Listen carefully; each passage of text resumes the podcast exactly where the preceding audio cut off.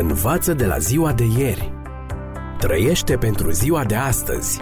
Speră pentru ziua de mâine. Ascultă emisiunea Timpul Speranței și vei căpăta speranță în ziua de mâine.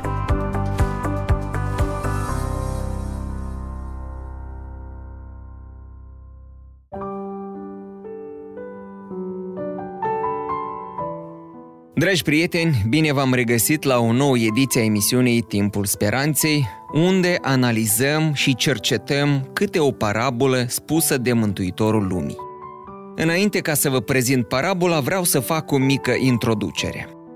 Cu toții știm că răsplata este un concept care ascunde o lume de bucurii, satisfacții, emoții plăcute și împliniri. Este corelată de obicei cu ceea ce facem, ce spunem și ce suntem. Este prin urmare expresia valorii sinelui în relație cu lumea care ne înconjoară. Răsplata poate fi însă umbrită de trăiri dureroase atunci când există o perioadă lungă de așteptare înainte de împlinire și devine strigă de revolt atunci când comparația scoate la iveală evaluări incorrecte sau nedreptăți. Nedreptatea pare să fie ridicată la nivel de normă divină în parabola lucrătorilor viei din Evanghelia după Matei. Iată cum sună ea. Împărăția cerurilor se aseamănă cu un gospodar care a ieșit dis de dimineață să-și tocmească lucrători la vie. S-a învoit cu lucrătorii cu câte un leu pe zi și i-a trimis la vie. A ieșit pe la ceasul al treilea și a văzut pe alții stând în piață fără lucru. Duceți-vă și voi în via mea, le-a zis el, și vă voi da ce va fi cu dreptul. Și s-au dus. A ieșit iarăși pe la ceasul al șaselea și la al nouălea și a făcut la fel. Când a ieșit pe la ceasul al unsprezecelea, a găsit pe alții stând în piață și le-a zis De ce stați aici toată ziua fără lucru?" Ei au răspuns Pentru că nu ne-a tocmit nimeni." Duceți-vă și voi în via mea, le-a zis el, și veți primi ce va fi cu dreptul. Parabola se referă la împărăția cerurilor și arată disponibilitatea lui Dumnezeu de a salva fără deosebire pe oricine dorește. În lumea concretă, concepută de om, o astfel de ofertă nu există. Parabola intrigă însă în partea a doua, când bunăvoința din introducere este contrazisă de nedreptatea legată de felul în care este oferită răsplata.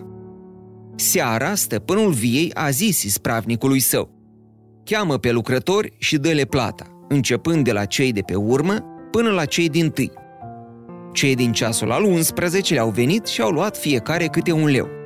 Când au venit cei din tâi, socoteau că vor primi mai mult, dar au primit și ei tot câte un leu de fiecare. După ce au primit banii, cârteau împotriva gospodarului și ziceau Aceștia de pe urmă n-au lucrat decât un ceas și la plată i-ai făcut de potrivă cu noi care am suferit greul și zăduful zilei. Drept răspuns, el a zis unuia dintre ei, Prietene, ție nu-ți fac nicio nedreptate. Nu te-ai tocmit cu mine cu un leu? Ia-ți ce ți se cuvine și pleacă. Eu vreau să plătesc și acestuia din urmă ca și ție. Nu pot să fac ce vreau cu cei al meu? Ori este ochiul tău rău, fiindcă eu sunt bun. Tot așa, cei din urmă vor fi cei din tâi și cei din tâi vor fi cei din urmă, pentru că mulți sunt chemați, dar puțini sunt aleși. Evanghelia după Matei, capitolul 20, de la textul 1 până la 16. Ken Grenda este cu siguranță unul dintre cei mai buni și mai generoși șefi. Acesta a obținut în urma unei tranzacții 400 de milioane de dolari australieni pentru afacerea de familie, dar nu s-a gândit doar la el. Angajații lui au fost pur și simplu șocați când au fost răsplătiți cu prime de până la 100 de mii de dolari. În total, primele s-au ridicat la suma de 16 milioane de dolari.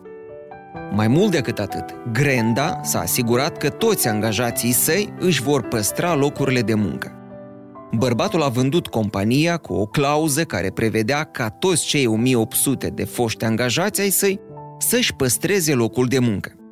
Se pare că în toți cei 66 de ani pe care Ken Grenda i-a petrecut alături de angajații companiei sale, toți subalternii au fost tratați egal, ca și cum ar fi făcut parte din familie. Cazul Ken Grenda aruncă lumina asupra modului în care trebuie citită parabola lui Isus. perspectiva ei surprinzătoare în ceea ce privește răsplata și dreptatea devine prin comparație cu istoria lui Ken Grenda mai ușor de înțeles. Atitudinea angajatorului din pildă se naște dintr-un alt tip de relație, diferită de cea de felul angajat-angajator, din relația de tip familie. Auguste Comte postula că familia este aceea care îl determină pe om să treacă de la egoism la altruism. În familie, modul de a împărți răsplata nu se bazează pe cantitate, ci pe calitate, pe atitudine, uneori doar pe apartenența la familie. Nevoile sunt împlinite în ciuda nevredniciei, în virtutea dragostei necondiționate. Un bebeluș are același drept la iubire, la hrană, la îmbrăcăminte, în raport cu frații mai mari, deși cantitativ contribuția lui materială la bunăstarea familiei este diferită. În familie, lucrurile se întâmplă altfel și nu trebuie să uităm că toți suntem copii ai unei mari familii, după cum nota Sfântul Ioan Gură de Aur.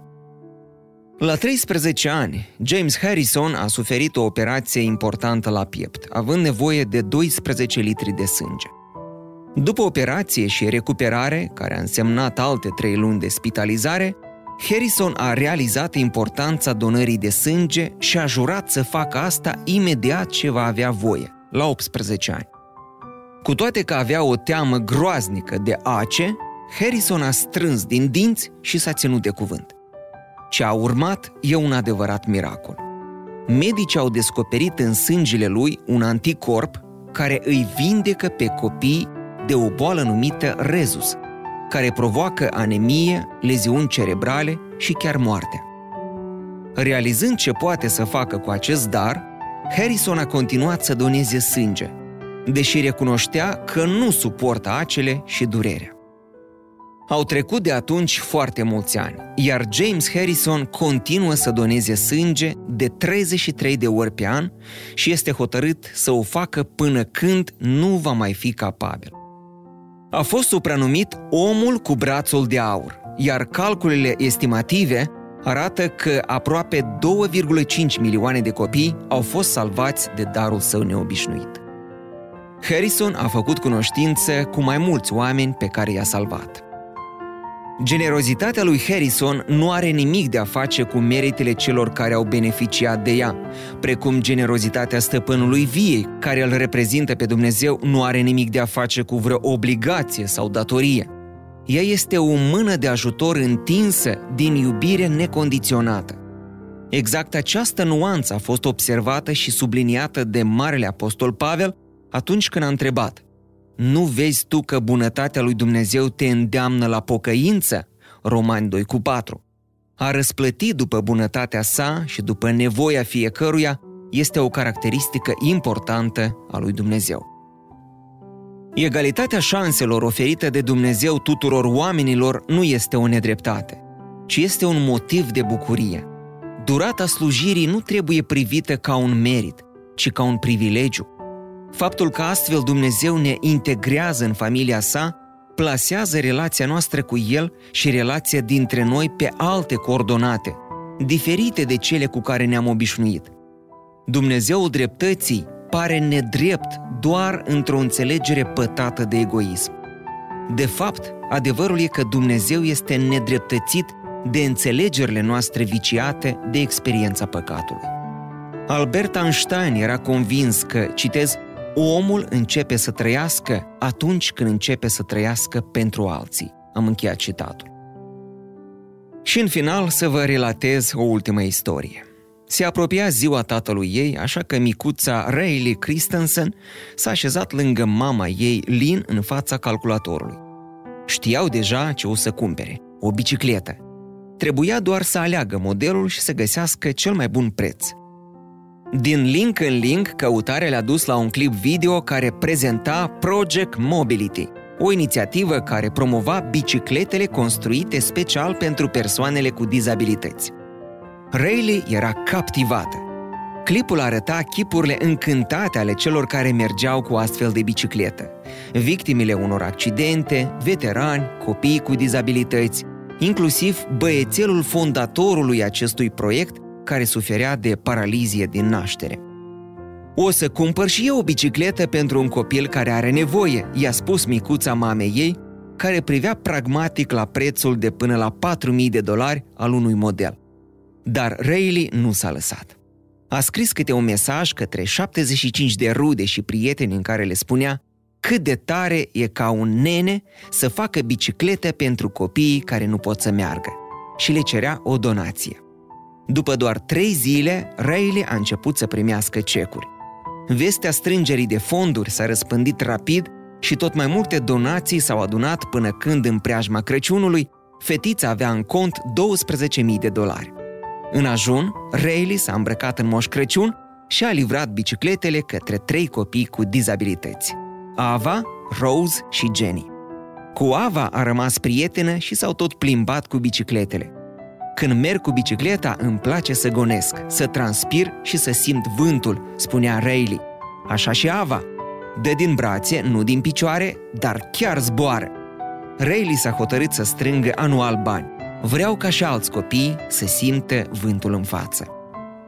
Dragi prieteni, pilda lucrătorilor viei nu vorbește doar despre Dumnezeul șanselor egale, ci implicit mai are un mesaj care ne afectează profund.